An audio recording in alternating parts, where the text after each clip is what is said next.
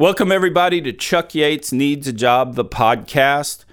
We're going to ha- get into our conversation with Michael Patrick Smith in just a second, but I wanted to note for the record this podcast was recorded last week before the big kerfuffle on Sunday night on Twitter. If any of y'all missed it, feel free to look at you know my timeline, Michael Patrick Smith's timeline, and the like. A lot of Twitter flurry about this, and I'll just cut to the chase, guys on EFT, we may have won a battle Sunday night talking about how evil it is that somebody would actually testify in front of Congress and the like.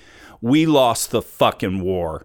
Because if we can't find a spot on Team Energy for a progressive from the East Coast who works in the oil field, says great things about our business, defends fracking in the New York Times, and he just wants some reforms, and those are very important to him, and he feels the need to talk about those. If we can't find room in our tent for a guy like that, there are going to be 25 of us trying to defend the energy business, and quite frankly, we'll get what we deserve.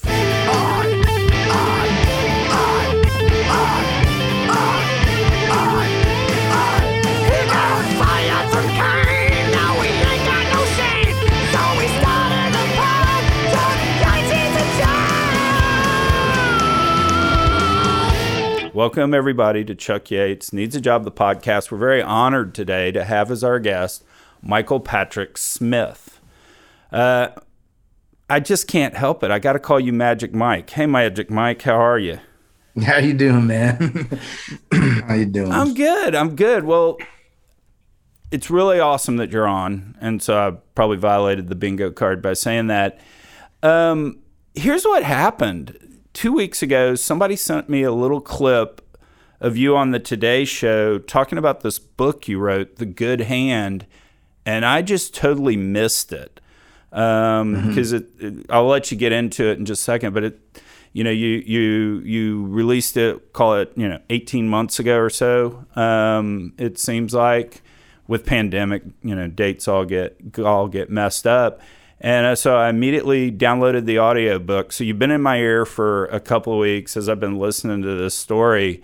And I was talking to my mom about it because she was asking, okay, who's coming on the podcast? And I was telling her, and I and she goes, well, what's the book about? And I go, mom, it's crazy. It feels like Brene Brown was trying to write Fear and Loathing in Las Vegas, but she's been sitting there watching the movie Giant the whole time and and that's what the, the the book really feels like. So why don't I do right. this, Magic Mike? Why don't I shut up and uh, and let you tell us about the uh, the book because I'm not sure I did it justice there. Yeah, well, it's actually what you know. One of my favorite things to hear is that uh, people who read it it's kind of are like this is not what i expected it was going to be. And there's a lot of um you know when we are in the process of putting it together and trying to um, coming up with a plan to get it out and how to present it even um, there's kind of some questions like is this a memoir? Is this a creative nonfiction? You know um, and it's something that i really am proud of that's in the book and that it's a really personal story um, primarily that's about me um, working for a year in the Bakken oil patch. I worked as a swamper and a crane rigger for a rig moving company.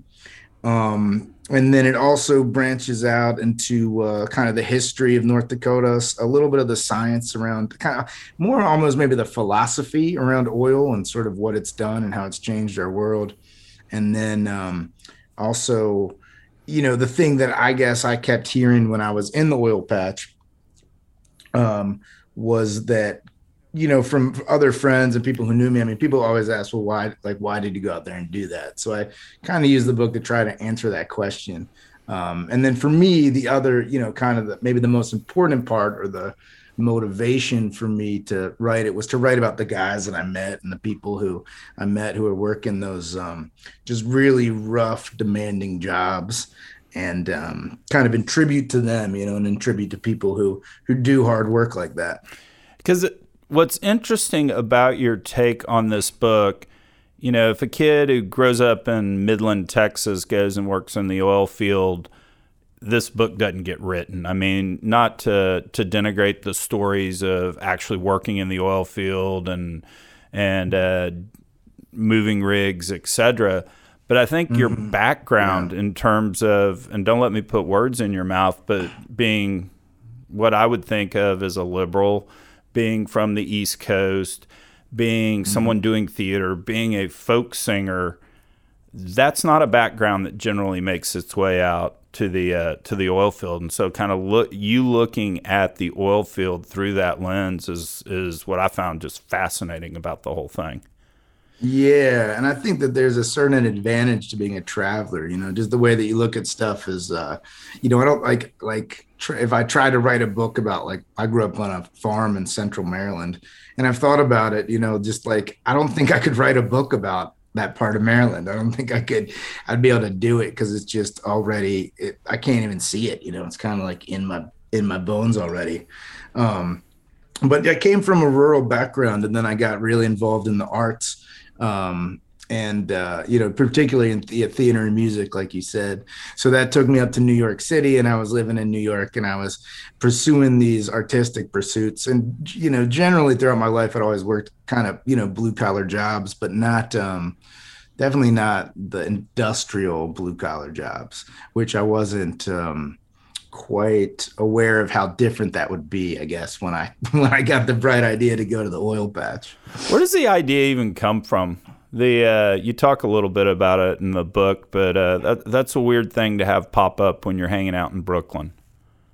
Yeah you know i i'd always been I mean, it's one of those. It's it's it's usually like the first question people ask me, and I find it to be the hardest question to answer in a lot of ways. But um, you know, I'd grown up. I, I really wanted to join the military. So, a, kind of a funny twist of fate was that um, I was when I was in high school, I was really kind of obsessed. I like wore army clothes to school every day, and um, I remember, you know, I'd I'd call recruiters and use my brother's name so that I could get, uh, so I'd get mailers and posters. You know, they had the cool posters of snipers and stuff, and then my brothers would be totally fucking pissed because they'd be getting phone calls from recruiters and they had no desire to sign up.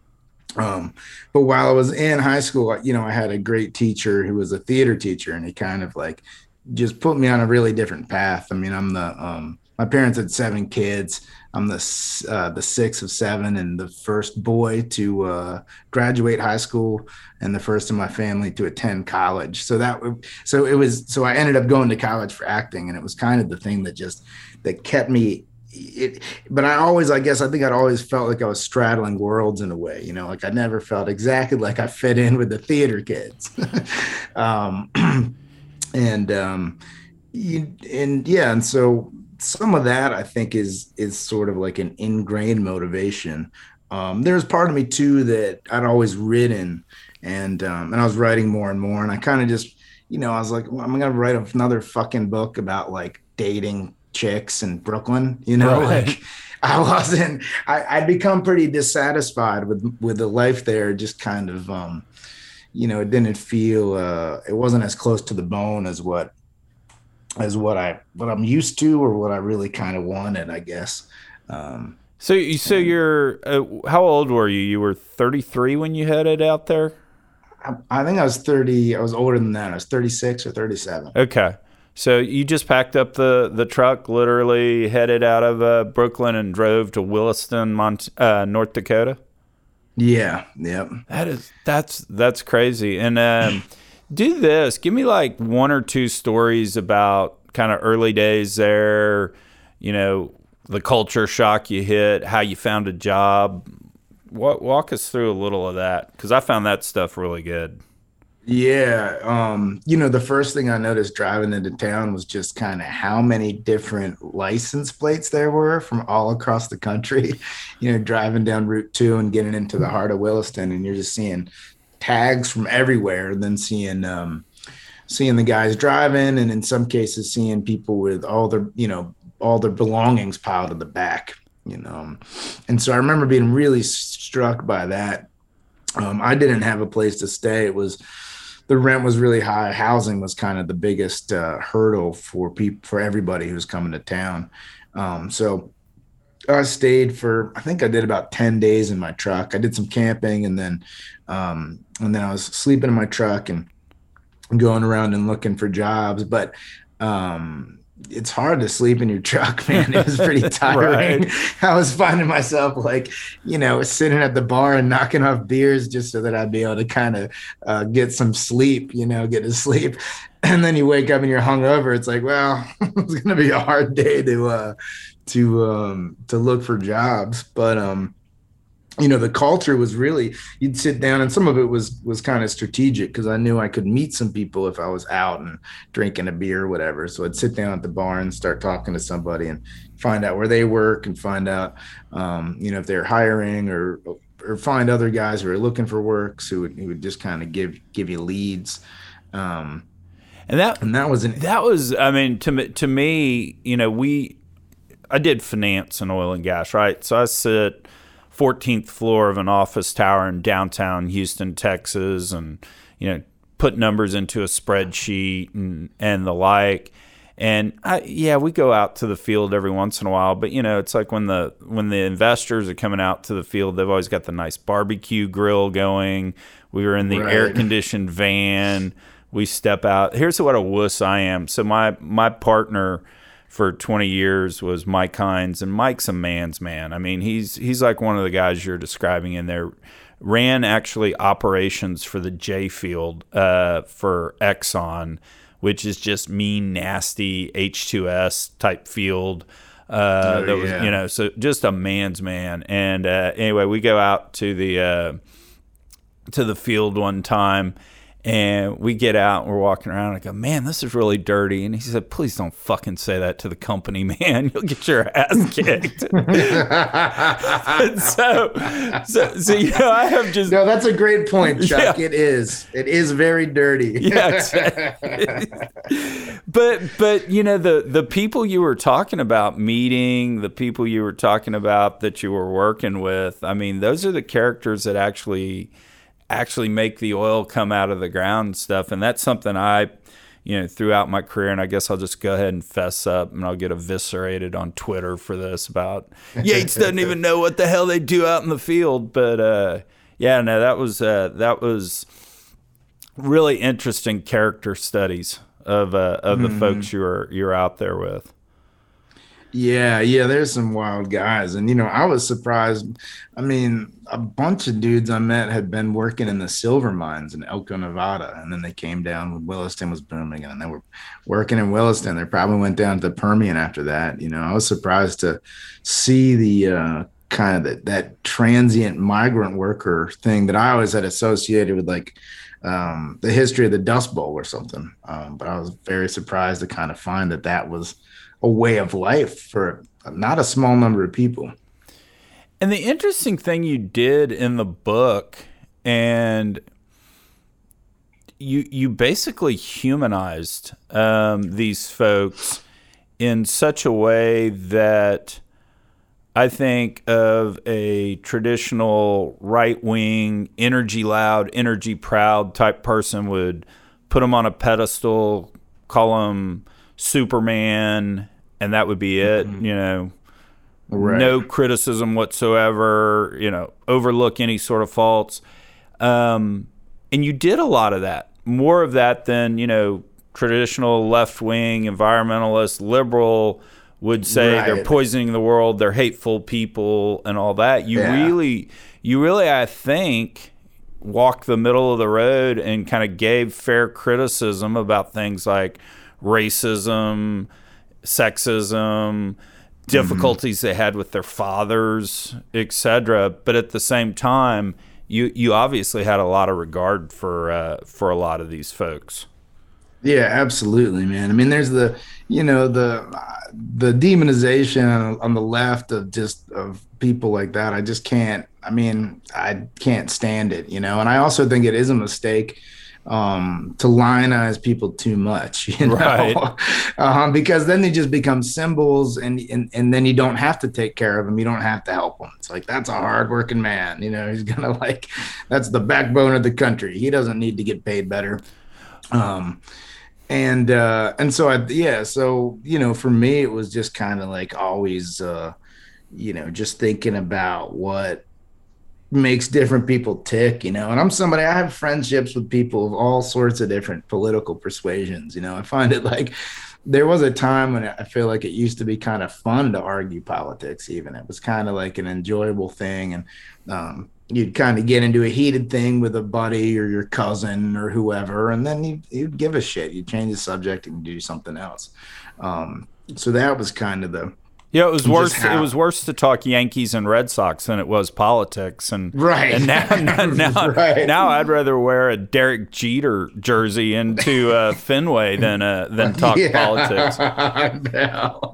yeah, man, it's just now it's such a fucking minefield, you know, and hopefully it starts things somehow kind of simmer down. Um, but um, you know, so I've always just been, I've always just kind of been somebody too that people will just kind of sidle up next to and start talking to, you know. So that kind of ended up, um, that ended up working working on my behalf. But I didn't, you know, one of the problems I think with so much writing about, I mean, w- when it comes to, you know, bigger sort of. Uh, coastal papers you know the the new york times or even in you know magazines they they kind of just um, they drop reporters into these towns, and the reporter sits at a fucking diner and asks everybody their opinion, and it's like, well, if you're at the diner, you see the guy as a reporter, he's not you know, he's not your friend. Right. you don't need to, there's no compunction to be fucking, to say anything that you actually think, you know. Um, it would be like, yeah, it would be like, you know, a dude from, um, fucking Oklahoma in full hunting gear, setting up at a diner in Times Square and like asking the locals their opinions. Right. I mean, you're just not gonna get, you're not gonna really get any true information. And I think most people's needs, you know, most people's most people's basic needs are all the are all the same. It's not like, uh, um, so I'm, you know, it, it's become kind of more and more important to me to try to just always like find the um like what's the shit that we can agree on here? Well i'm a i'm a libertarian so i've literally only in my profession in my adult life voted for the libertarian candidate for president you know? So i, okay. I always know i'm going to lose. Um yeah. but i do i do think it kind of gives me a vantage point of i get to throw stones at both sides and you know, everybody right. can throw the stone back about the loony libertarian party and, and all. But I think I'm going to say this as a statement, but, you know, criticize it, critique it, agree with it, disagree with it, and all. But, you know, I think one of the elements that I, and I'll pick on the right in a little bit too, but I'm going to pick on the left right now.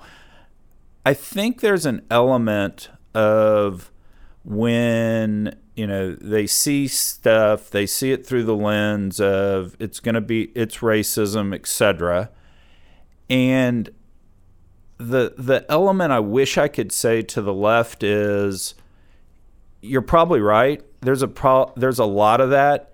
I don't know that all of it is hate. I think some percentage and i don't know what the percentage is is just flat out ignorance you know it's you grew right. up you grew up with you know, folks just saying the N word and you say it. Um, but I wonder if you know if you were able on the left to not jump to well it's hate i immediately have to criticize i immediately have to to to get loud angry if i could say okay mm-hmm. hey why why'd you use that word do you know what that word's about do you know where that word came mm-hmm. from or whatever on any of a number of things I wonder if we could help bridge the gap because at least the vibe I got a little bit from reading your book is probably some of the folks you were chatting with, if you had had those type discussions with, they probably would have said, "You're right, man. I probably shouldn't be using that word." Is that fair? Yeah, I think that's totally fair. I mean, um, you know, one guy, one guy I worked with, I remember him saying how. Uh, you know, and I mean, Williston had like in that part of the country too. There's like we're literally no black people. Like a guy right. who, who I worked with, he was on, he was a, grew up on a farm there, and uh, he said that you know he was with his dad. They're driving down the road, and there's a black person. His dad used the N word, and he was like he had, but he, but it was that he had just like he he. It's exactly exactly what you're saying. He didn't he, there's he'd never seen a like a black person except for like on TV and kind of the way it was filtered through um through to him, you know. So it, it's a tricky thing, but I always find that, um, and I've been kind of criticized too for like not, I guess, yelling that people are wrong like on every page of my book and still hanging out with the people. Um, but it, it's it's real hypocritical to me too. Also, I mean, I lived in in New York when Mike Bloomberg was the mayor, and he instituted stop and frisk, which I just think it's like harder to think of a more fully racist policy that any major mayor or executive in this country has implemented in the last 20 years. And yet he's, you know, sort of a progressive dar- darling, at least to the extent that he was elected mayor three times in New York. And I know a lot of progressive people who voted for him. Um, and he continues to give buckets of money to progressive causes and they take it. So that, you know, I, I just, it's like, that's a, that to me seems like a, a bad policy. Um, and when it comes to when it comes to people you know it's just like i just always think that trying to be more understanding is the way to go um and the you know the um even when it's hard you know it's like really and it can be hard it can be challenging and I can get, you know, and in the book too, I definitely get up on my high horse at one point and fucking, you know, yelling about a bunch of my politics and shit. Um, so, but no, yeah. I, I like what you're saying there because my criticism of the right would be be because you know you, you hear folks on the right just get so indignant about well you know they're trying to say this this and this and it's like does it really hurt you you know at the end of the day right. i mean can't we be right. a little bit empathetic and, and and the like i mean you know i loved chris rock's take on martin luther king day because you know there was this big you know, brouhaha around having Martin Luther King Day. And from the right, you would hear things like, well, we've gotten rid of George Washington Day, et cetera, and this is the only federal holiday named after an individual and all that. And, you know, going back and forth. And I love Chris Rock. He's like, what kind of racist do you have to be to not want a day off? I mean, like, you know, he's like, I'd have KKK Day if I had a margarita out by the pool and right. you know, and that would be right. that would be you know that would be my uh, my my counter to the to the right is just hey guys, it's okay. Let's have Martin Luther King Day. It's not a bad yeah. thing, you know. Yeah. And every yeah. American ought to read "Letter from a Birmingham Jail." I mean, they just ought yeah. to, you know. Right. And it's not going to kill you if that happens. Right. You know? Right you know, I, I can also say, you know, from personal experience, I mean, I grew up in a pretty like hom- homophobic situation, I would say. Like it just seemed like that that was kind of drilled into me more than any kind of racism or something that um and and so but I just remember, you know, and and coming from like a rural high school, and getting into college and then just kind of meet just meeting people who were different from me was huge. Meeting actually like some gay people and being like oh they're cool. They're, they're not out and, recruiting. and, and, i mean it's yeah. know, it's not like yeah, they're not trying to yeah exactly. Right. And then and then just kind of gently being shown that that that that you know me using certain language was dumb and that these kind of ideas or these fears that i had of these people was fucking ridiculous, you know. I and and I worry that with sort of the way that the culture is now, you know, young because young men, it's like you're fuck, you're I mean, young men, like old men are dumb. Right. You're talking about like 8, 17, 18 year old boys who are like trying out language, you know? And I, and, and my concern is that when, with the call out culture and the shutting people down and all this stuff, that it, it gives them nowhere to turn, you know? So then the only place to turn is other people who are using that horrible fucking shitty language and saying dumb shit. Um, so yeah, no, I, I, I, think that's that's uh, that's absolutely right. The you know the thing, I, two things.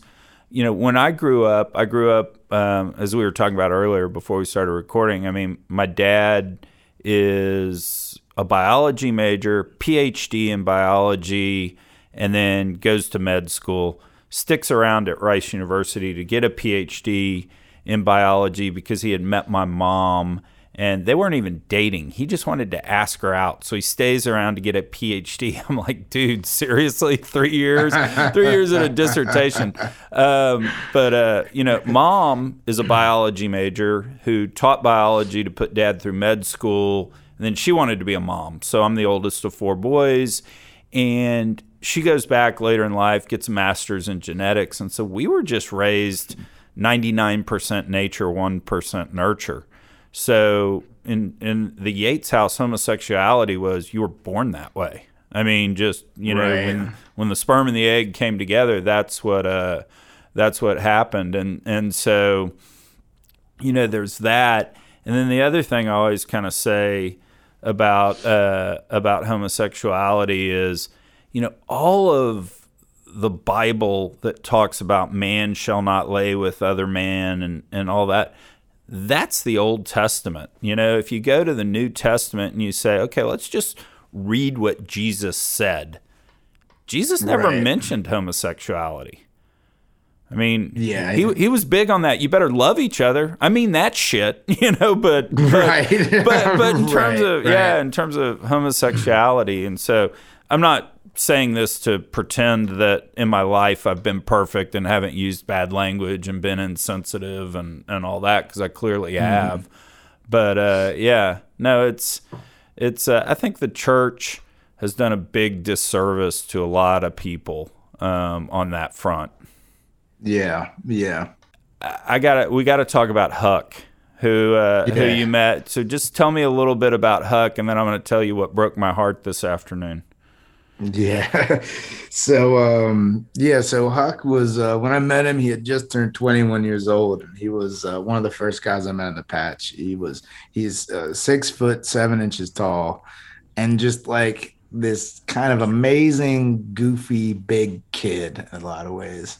Um, who was constantly, you know, constantly getting in trouble. He kind of enjoyed, I think, um, being thought of as oil field trash, you know, and being like this rough and tumble, roughneck dude um, who'd go out and get in fist fights and try and always chase this girl around and um, in trouble with the cops, and trouble at work, kind of in trouble with everybody. But you know, the thing that one of the things that I think I was really dr- that I really was drawn to is he also just had like a real sort of innocence to him, and um, which I think a lot of people like that kind of do. You know, they're just having fun or they're just kind of caught up in what's exciting for a moment, and they end up getting into all kinds of shit.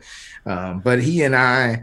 Um, after a couple months we kind of clicked and just started hanging out more and more you know and he became really we were you know i'm five seven so he's a foot taller than me and um and uh and you know much younger than me 16 years younger than me or something but we became thick as thieves and and just kind of like romped around um town and um you know became one of my best best friends of my entire life Now was it was he Jekyll and Hyde when it came to alcohol? He was one guy when he was sober, another guy when he was drunk, or did it or was it more just as he got drunk he used that as an excuse that it was okay that he punched somebody out or he got into the the trouble. I was it, it was it was I was f- I was trying to dissect his behavior, you know, kind of vis-a-vis when y'all were drinking and the like. What was the what was what was his relationship with alcohol on that? Yeah, that's an interesting question, you know, because he he would describe himself as Jekyll and Hyde, and um, you know, and and the sort of the violence and the trouble that he got into was never around me. I was just kind of always there the next day, or I had like just left and something would happen. So when I was with him, you know, yeah, it's funny. It's funny. I hadn't ever actually thought about that, but he and I would get loaded, and I never saw him get violent or, or get in. I, st- I did see him cross cross like a line. I saw him cross a line in a strip club and get us to- and get us tossed out of a strip club. Um, but I never, yeah, but I, but yeah, I'm trying to think. Um, Yeah, because that, that's there- the interesting thing about the book is y'all go out and get drunk. You're going home, and the next morning you're looking at him, and he's got a bashed in face or something. And Yeah. uh, I was trying to figure out, kind of trying to figure out that that dynamic. I've got a, I, I've, I've got a a, a friend. And uh, I'm going to change the names just to protect the innocent. But his name's Dan. But when he gets drinking, he turns to Stan. And boy, we're, all the friends know that. It's like, no, Stan's here now, dude. be be careful. right. Right. And I, you know, and I have, I've had friends like that too, or just kind of people who I know you don't want to be around when they're drinking. And with him, I, I never felt that way, but I did, I did see, I guess, signs of it. And I think that, you know, like that night where he ended up getting his head bashed in, we were, I mean, we were drunk when like I parted with him. Right. And I know that he kept it up for hours. So it could have just been at like, really, really tipped the line. He liked to mouth off to people, you know, but um, yeah, it's a it's a funny one, you know. Because I kind of had that theory, and I was just fascinated by Huck. I, I mean, yeah. I, I I now feel like Huck my best friend as well, you know, because you write yeah. you write you write about him a lot. The the other thing I, I thought was just his love of uh, his buddy's girlfriend, and I'm blanking on her name. What was it? Cynthia. Uh, I'm blank on the name too. I changed the names in the book. Oh, so gotcha. I want to get people well, in trouble, so I'd have to remember Crystal. Her, Crystal. Yeah, yeah, you called her yeah, Crystal yeah, in the book. Yeah. No, I mean the other theory I had on it too is you know unrequited love and love with uh, Crystal, and it's just easier to instead of you know beating his buddy up, it's easier to drink and go beat somebody else up. And I was wondering if that was kind of potential genesis for the uh, for the bad behavior. I think I think that was some of it too, you know. And he would always say that she liked to see him get in fights, you know. She kind of liked seeing seeing him get into trouble and and and kind of and he would do it to show off or do it to like protect her honor, you know, whatever. And so it was like um so you know that was some of it too. I mean, I think that you know something that I talked about in the book that I think is goes for Huck and for um for a lot of the other guys and for myself is just sort of being raised by violent fathers. You know, I think that that's a really big um, kind of theme of the book and something that I was um, really surprised to find at the level that I found, which just seemed like everybody had been beaten up by their dads and had these sort of like really rough experiences, kids. Um, and then they'd kind of ended up in the oil field. there's an interesting thing, you know, the, the, the military has done some studies on it on it, and I talk about it at the end of the book. But I was actually just listening to a podcast the other day um, about the Navy SEALs, and they were talking about um, I think the, I think the test is called ACEs, but it has to do with um, you know childhood trauma. It's like a 20 question test, and and um, goes on if you've had an adverse childhood conditions, and uh, the, there's a recruiter for the Navy SEALs who said he looked for people who had high scores on that because they'd be people who would be kind of um, just rougher, be able to kind of like punish themselves more, be willing to work harder, um, be willing to and be attracted to like the dangerous aspects of of the, the Navy SEAL jobs. And I think that that's similar when when you get into extractive work, you know, where you're working 12, 14 hour days and you can get your head knocked off at any time. And um, you just get, you know, cortisol levels, all that stuff is really fucking high. And so I think it was hard, you know, it would be hard for me to wind down. I'd, you know, I'd work for 12 hours and then, um, you know, you get home and it's like, you're in one way completely exhausted, um, but then in another way completely kind of wired because um, you've been you've been so amped up all day. Well, you know, it was interesting. So when uh, I got divorced about five years ago, and kind of we were separated for a couple years before that, and you know, going to uh, going to couples counseling and then individual counseling. I paid for more counseling than like the gross national product of a third world third world country, but. You know, one yeah. one of the things my therapist said at the beginning of couples counseling was, you know, as weird as this sounds, you know, the language you talk right now with your wife is not good. It's not constructive. That's what's leading to the problems. But when you change your language to something, even if it's way more constructive and something she likes much better, it's going to freak her out. And uh, because you're getting away from your comfort uh, zone. You're getting away from something you've you've you've been dealing with, and right. it's going to discombobulate her, and she is going to go crazy. She's going to yell at you and scream, and you just basically have to bite your tongue, not say anything until she gets comfortable with you talking this new language, and there's some stability and some permanency in that language. And so when I was reading your book and and I had never thought about that, but you know, the abusive father, I mean it makes a lot of sense. You want to go, you know, go to the military and get yelled at by sergeants. You want to go, right? You know, you want to go out to the oil field and have the company man throw hard hats at you and and all.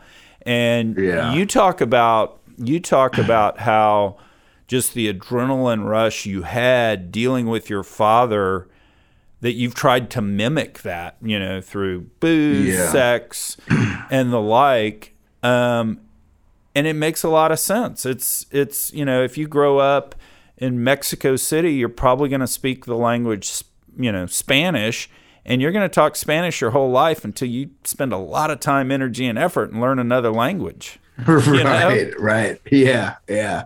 Yeah, you know, for me it's kind of the biggest revelation of the book and it and or the biggest revelation that the book taught me, I would say that working on it kind of taught me.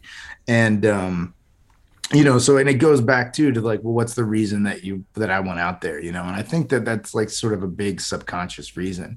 Even my even my love of performing i mean i get incredible stage fright. I get really bad stage fright. Some not all the time but sometimes.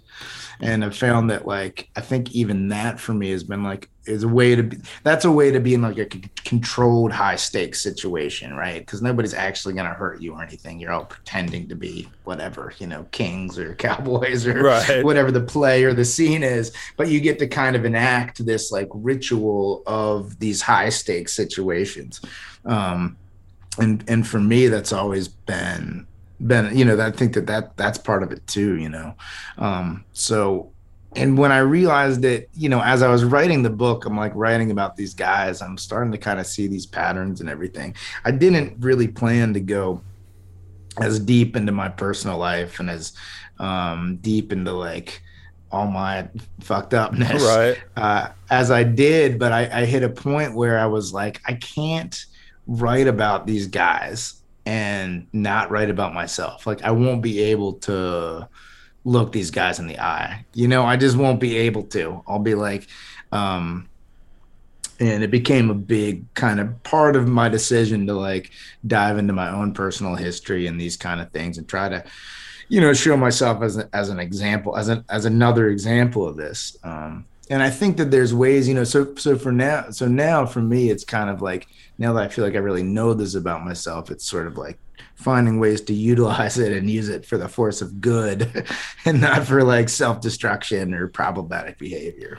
Well, I mean, you know, you read Brene Brown and the pressure point for women is always body image and the pressure point for us men is always our inability to fix something you know and i think mm. you know obviously having a difficult relationship with a father whether it's abusive or whatever you as the kid can't fix it, right? I mean, you're just a right. kid, you know, you can't you can't do it. And so that's where your sense of self-worth gets devastated is, you know, I can't fix it. That's our problem as a guy.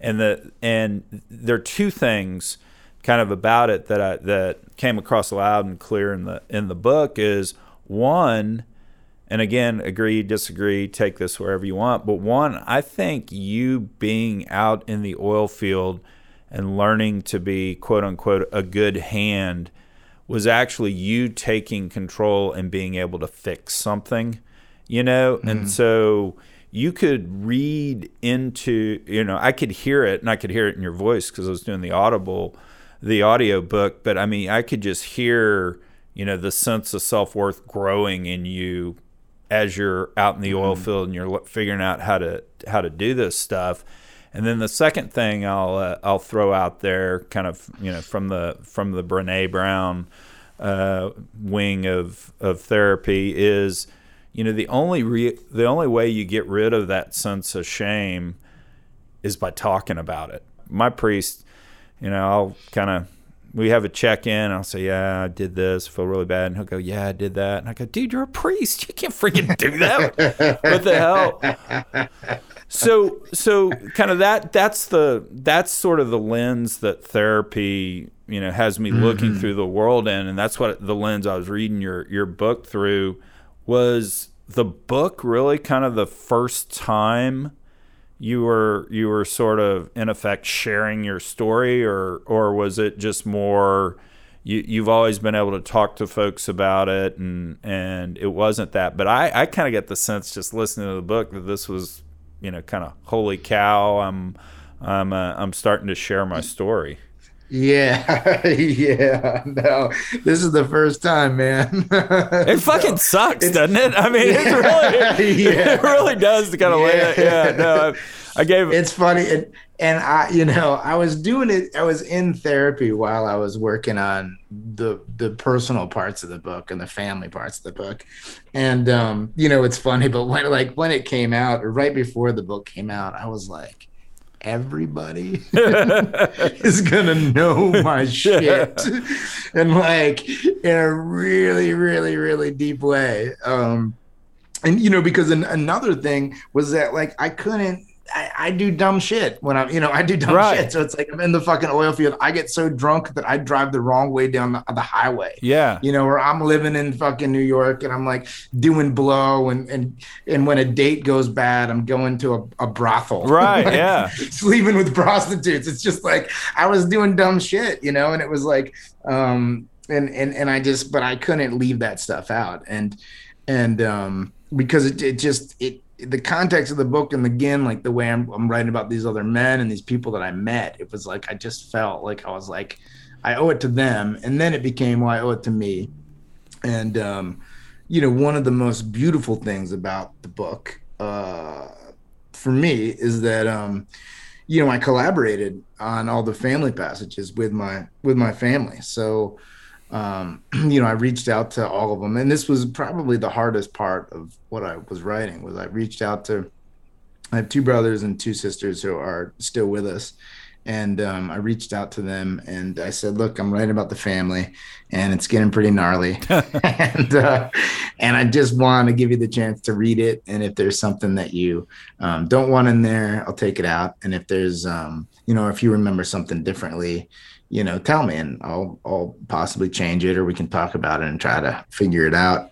And um, you know, much to their credit, they were all because you hear stories about people writing a memoir and then they kind of like they don't they they you know they lose family members because right. of the shit that they talk or the stuff that they tell about. And I was like, I, and I've had kind of tough relationships with certain of my siblings already, you know, they but they were all kind of in a good enough place um, to uh, to offer that. And um, you know, much to their credit, they all read it and they all have been incredibly supportive. And we all talked about it um, and talked about different memories. And I incorporated some of the stuff that they remembered. My sister Megan like rewrote a paragraph.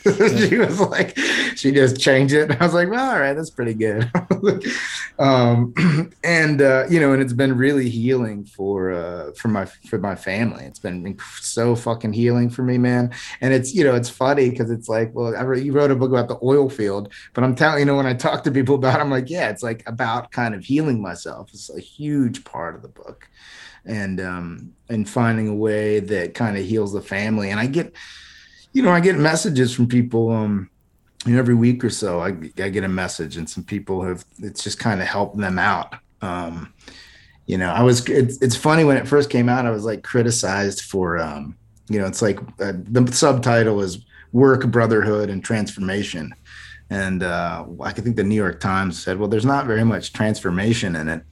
And I was like, look, you're holding the fucking what, transformation. What, what, fucking book did they read? I mean, God, man. I was like, I'm like, it's in your fucking hands, motherfucker. That's the transformation.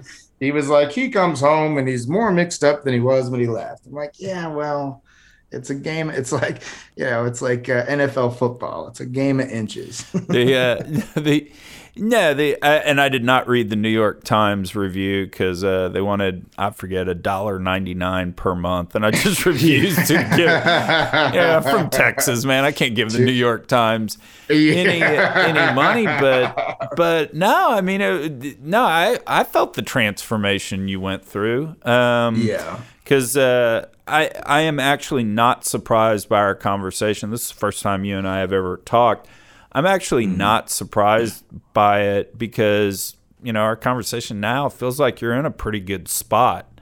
Um, yeah.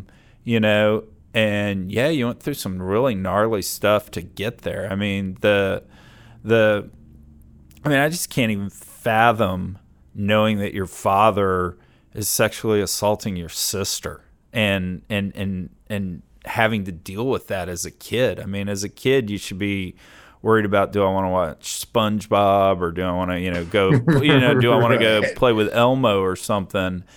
And yeah. yeah. no, I, I mean, the fact you're able to overcome that, the fact you're able to talk to that, talk about that with a therapist, talk about that with your, with your sister today, man, it's just huge kudos to you.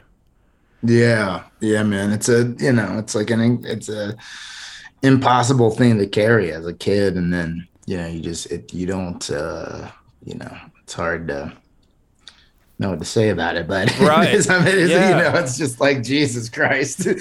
um, but it, it it's been freeing, really, to have like all of it out in the world. You know, um, I'd say that ninety you know, 99% of, of it, I just feel has, has been really positive and just like, yeah, it's fucking what happened, you know, because having guilt and shame about stuff that you didn't even do is a whole thing, you know?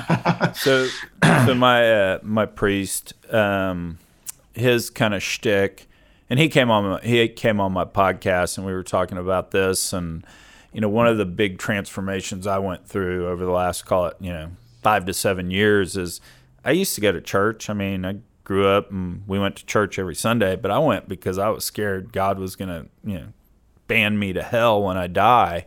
And uh, you know, so I was I was I was scared of burning for the rest of my life, and that's why I would go right. to church.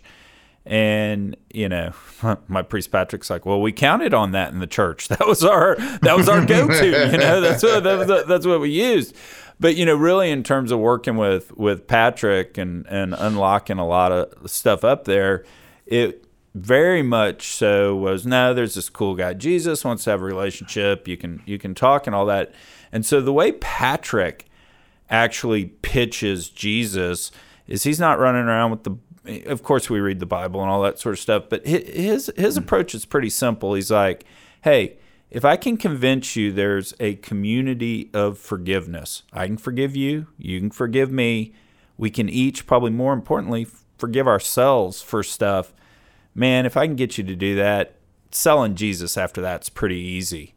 And, um, you know, so we spent a lot of time talking about, you know, forgiving ourselves because, you know, back to that shame, the only, you know, shame hates words. The only right way to get rid of shame is actually talking mm-hmm. about it and, and the like. And, you know, whoever you choose to tell, well, you know, 99% of the time they're saying me too and they're accepting. That same person is also the person that's going to say, yeah, you did it. That was really stupid, but no big deal. You know, you forgive your friend, right. and you would say that to your friend. You forgive your friend so much easier than you do yourself. Oh yeah, yeah, that's totally true. Totally true. So you just you you totally broke my heart the way you told me that Huck died when I was sitting there listening to the book. I mean, we're yeah. yeah, you just it was you know I look back and that was really a great day because Huck died a few years later and I was like what and and I went back and uh, and and played that a couple of times. You know, I don't I don't think I was ready for that. Yeah, I mean, not that you were. I'm not trying to right. imply that imply that you were ready for it, but right. You know, I, I yeah, I wasn't. I mean, it, was uh, it was completely shocking, and and I didn't know how to, um, you know. So yeah, and then it was it, I, for me that was kind of one of my just like most treasured memories of him, and it I felt like, well, let me just say that it's gonna happen here, and then um, because um otherwise it's in like the last three pages of the book you know where you're kind of getting a lot of other information. So it was a little bit of a um a, you know the storytelling technique of like when to say it was one thing but uh you know it's a huge loss. He was 24 years old and um you know it was an opioid overdose um but and he wasn't somebody who really used opioids you know? He i mean he would do drugs once in a while or whatever. He liked drinking, um, obviously.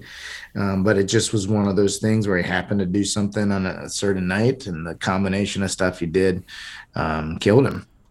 And uh, you know, I've been lucky in that I'm in touch with his uh, his sister, and brother-in-law are friends of mine, and we've stayed in touch, and they're really uh, they've been really supportive. I don't know if they weren't supportive. I don't know what I'd be able to do with myself.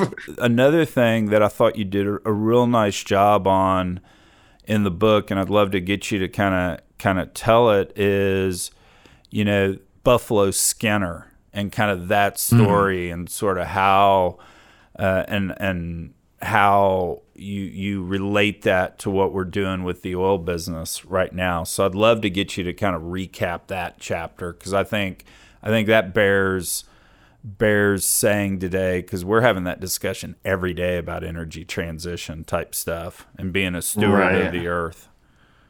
right. Um, yeah, you know, I mean, another, you know, so the other big factor, I guess, throughout the book or just through my worldview is sort of coming through music and listening to folk songs and um, these kind of old songs or sort of ancient songs. And so Buffalo Skinners is a tune that was con- collected by, uh, was first written down by John Lomax in like 1907 or something.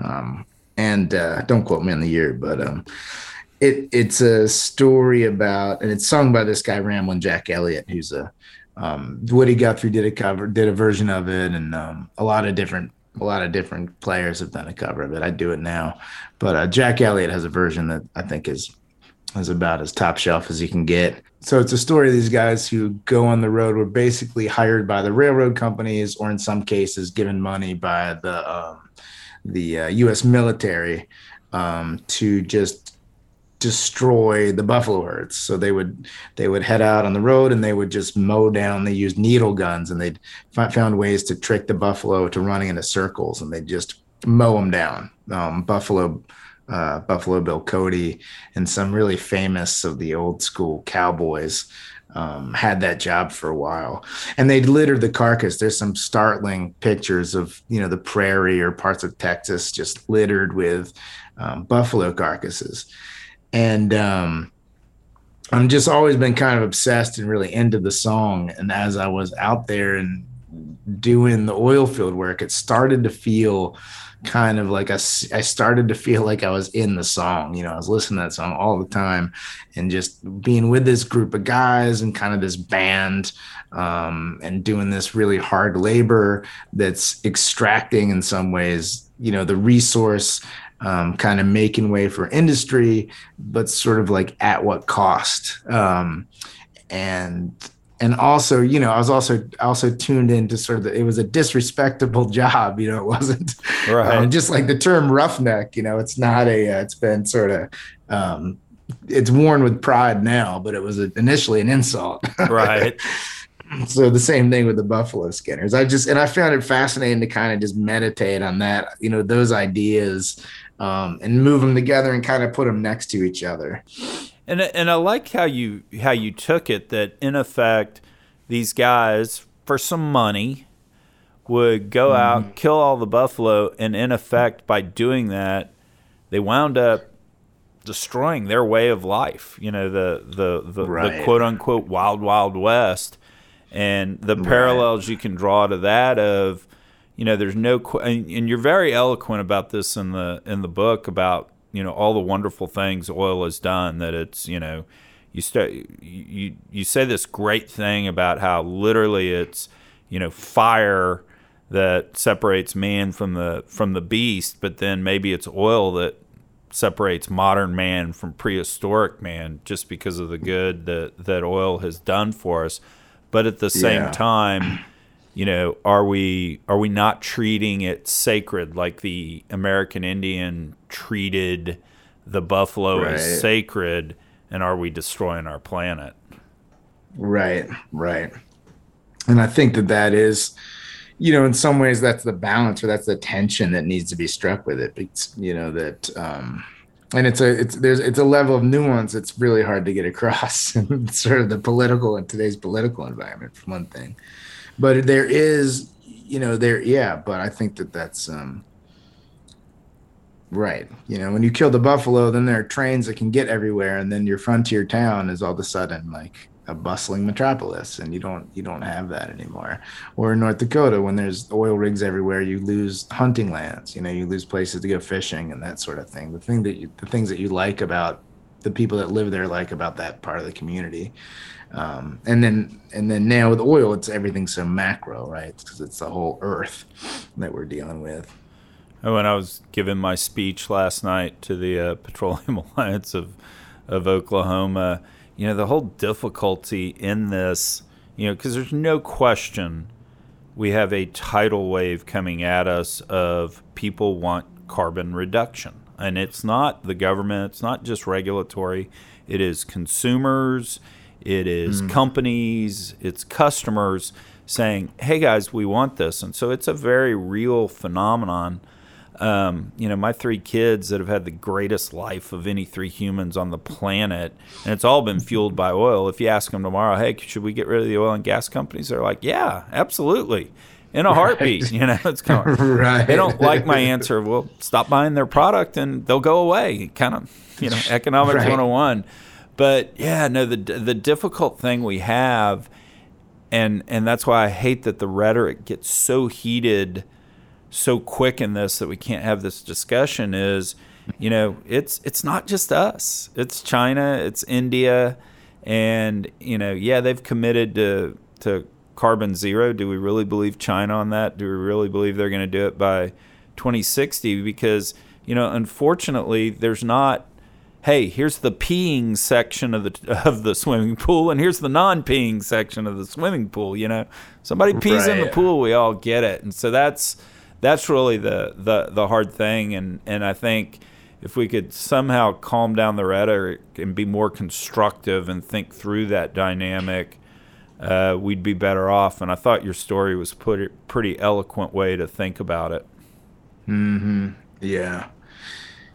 Yeah. You know, and I mean, I think we, I think that we just we have to do what, what you know, the best that we can, and there are limitations on it, but, um, but yeah, the rhetoric is so so over the top. And for me it's not even you know it's interesting because it's not even uh, like a right left issue. You know I, I, feel like everything is put in this world you know the uh, the, the left wants to ban fracking and um, you know, I'm considering myself to be a very progressive person. I don't think we should ban fracking right now. It doesn't make any sense to me. It's just because I know the issue. Yeah. you know. So all of a sudden, but you say that, and people are like, "Well, you're a moderate." It's like, well, you know, okay, whatever, you know. Or, I mean, um, a, a, lot of stuff that gets put on the right and left, or the mo- you know, or gets you will get you called a moderate is kind of like um, I don't know. It's just it's just nuance. Yeah, no, the, uh, you're absolutely right. Because I mean, I think in if we're going to be moderates about it, there probably really is a quote unquote deal to do where maybe the United States and the Western world, let's rope Europe into it, ought to finance uh, natural gas infrastructure in China and India. Mm-hmm. You know, let's let's stop building right. three coal plants because coal's the biggest enemy, right? If we can get right, you know, if we can get rid of coal um, and and all, because I, I do think China and India have a legitimate beef in that. Hey, just because you got there first and you guys got to live the life of MTV and Coca Cola and Levi jeans, you know, hey, we want our stuff too. By the way, Twitter makes fun of me for always saying I want my MTV because all these little young fuckers don't remember when MTV actually played actually played videos and was cool. So I'm just right. I'm doubling down on it. Yeah, we want MTV too. But yeah, no, there's there's definitely uh, there's there's definitely something to to do there. So, but uh, hopefully calmer calmer heads will prevail. So now, what are you yeah. doing now? So you've you've written the book. What what's mm-hmm. what's kind of a day to day life for you now? Um, it's been pretty interesting. So I've been, um, I mean, I've been doing a lot of promoting of the book and um, and writing some articles. I have something that's coming out in the Guardian on Sunday. Um, I guess by the time this airs, it'll have already come out. But um, and so you know, I'm just writing. I write every day and as much as I can. Um, as many, not I don't write as much as I can every day, but I try to write every day. And um, looking at a couple other possibilities, I'm hoping that by the end of this summer, I know for sure what my next project is. I'm kind of um, toggling between the two projects. Um, uh, two projects to kind of see which one I think is the one that I'm gonna really go with. It, it, it, any sneak peek on that, or are you keeping that under wraps? I'm gonna keep it under wraps just because it's uh, not they're not quite quite ready to be said out loud. You know. Yeah, no, I hear you. I hear you. Uh, Yeah, but yeah, I've been doing that and, and playing some music. I'm working on um, getting a getting a record together. I've been putting out the songs in the audiobook, um, releasing them slowly, and working on um, putting out a new record this uh, or, or recording a new album this summer. Um, I'm going to LA and actually uh, next week, and I might record a song there. So kind of, I'm also getting into. I'm also maybe maybe doing some more audiobook work, and then I'd be narrating other people's audiobooks. yeah, you do. Yeah, you do that well. You've got a a great a great uh, voice for that. So, here's one of the things I've been doing on the um, on the podcast. Uh, when I first started it out, I ripped off an old Craig Kilborn bit, and we would do five questions, and like two or three of them would be serious, but two or three of them would be stupid, and it was kind of a funny bit and all, but it really didn't tell anything about the guest, and so we uh, we've we've moved over now to I, I ask um, a guest to provide a playlist, and you're gonna say, well, what does that actually mean? And I go, well, I don't know, just make it up on the fly, kind of whatever you whatever you want to do. But what we've but what we found is people talking about their playlist tells us a lot more about people um, than just sitting around, you know, doing five questions. We had one guy come on and and on one of his songs was the song that got him through his parents' divorce. Had a young guy come on who you know, talked on and on about all these uh, revolutionaries back in the day who sold out for money because he was saying old guys like me did that in the oil business. You know, we we sold out, we took the money, and his generation was going to be more, you know, more responsible with it. So I'll kind of put you on the spot about that. Name name, I don't know, two or three songs. Take it wherever you want that meant something to you in your life and you know what were the songs what were the circumstances that they they meant something to you and hey the audiobook was great I, I encourage everybody to get it because your songs are there it would not be vain if you named your own songs on that because they're really good stuff man thanks, man. Oh, thanks. Um, yeah, that's a fun one. I, you know, music is, is such an important part of my life. I've definitely been, uh, you know, I moved. I'm living in Eastern Kentucky now, and I've been uh, kind of delving into Kentucky music since I moved down here. Um, there's a great uh, duo called the Local Honeys um, and Linda Jean Stokley actually sings on my tunes on the that I recorded for the audiobook. Um, I've been listening to their stuff. I've been listening to um, Tyler Childers, who's another uh, country Kentucky, Eastern Kentucky guy. Um, so that's been on my playlist a lot lately. The single Uh, most think- disturbing musical event I've ever had I've ever had happen to me in my life. Always been a Van Halen guy. You know, I kind of came to to age in the '80s. You know, so give me some hair metal. You know, that's my jam. David Lee Roth, and I think this was kind of the late '90s. Made a bluegrass version of Jump and Oh, wow. yeah, with fiddles, and he shows up singing it with a bandana around, around his neck and in cowboy boots and and jeans and all. You can go you can go find that on YouTube. Single most disturbing. So all all I ask Wow. is as we get into bluegrass and stuff, just don't do just don't do any of the hair metal songs. That's all I ask. right. That does seem like a line that just shouldn't be crossed. you know? yeah, it, was, it Um, was really surreal watching that. Going, good God, what was he thinking? Yeah. it's funny. That is funny. Um, but yeah, I always, you know, I love a, a, I always like to try to get a sense of place. And I've lived in a lot of places. And so, so I think that, uh, that, I mean, that might be, is revealing in a certain way that being in this place is really interesting because of the, uh, the music here. I've actually never really lived anywhere where people like the same music as me as much as here in Kentucky. so it feels pretty, it's, it's, it's, uh, it's pretty comforting. Oh, that's very that's very cool. I did uh, I did something this this past weekend that I hadn't done, and I've always been a music guy, and and will listen to to like everything.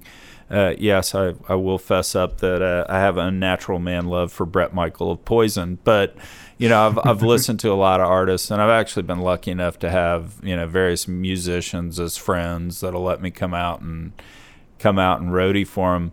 But something I've done and if you haven't done, it's something that's got to be on your list to do. I went to Clarksdale, Mississippi this weekend, home of the blues. Took the whole tour, saw where Muddy Waters grew up. Um, you know, uh, went to the crossroads where Robert Johnson cut the deal with the devil so he could be the greatest right. guitar player of all time. Went and saw Memphis Minnie's grave and uh, uh. and the like, and it uh, it was really really compelling and you sort of understood the blues because you can read about you know i'm a sharecropper woe is me and that's how i learned to play the blues. You go see that shit and you're right. like holy cow i get it. Yeah right. You see the land you know the land that they they came from. It's uh yeah, it's really interesting. You know, I mean, I'm pretty, I'm pretty open to all kinds of stuff. I have pretty Catholic taste. I was, I was in Key West uh, recently. I did a writer's residency at this studio down there, and I got to spend four or five weeks in, in the Keys.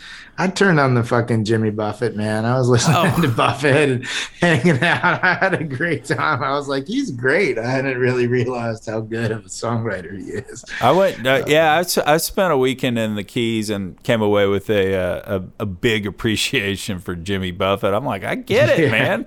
Yeah, I get I it. totally was cheeseburger okay, in paradise. Fucking, yeah, let's have some mojitos and just do this thing. That's awesome.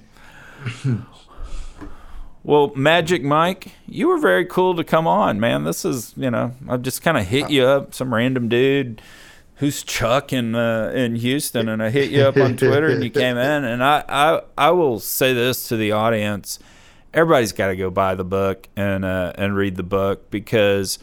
You know, my audience is generally bunch of uh, bunch of energy folks, and so you'll find the description of the oil field and stuff going on fascinating but I think, you know, a lot of my audience, being energy folks, have just had their balls busted like nobody else over the last couple years. I mean, who would have ever mm-hmm. thought we'd see minus $37 oil, which we did. And so a lot of what you wrestle with in the book, I know that my audience, just given the direct messages I get, the texts I get, and the reaction to some of the stuff that's been out on the podcast, I know a lot of my audience is going through the same thing. So you were really cool to come on and talk about it.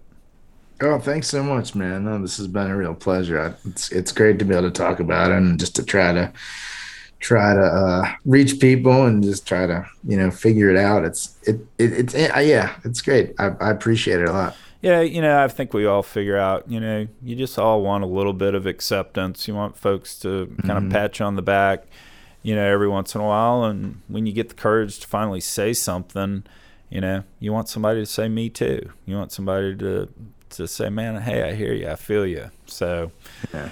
how do uh, how do people get the book?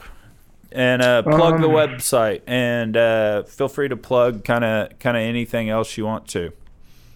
Sure. So that well, the book is called The Good Hand, and uh, my website is thegoodhand.org. Um, I also make music under that name. It was my band name before uh, before I became the book title.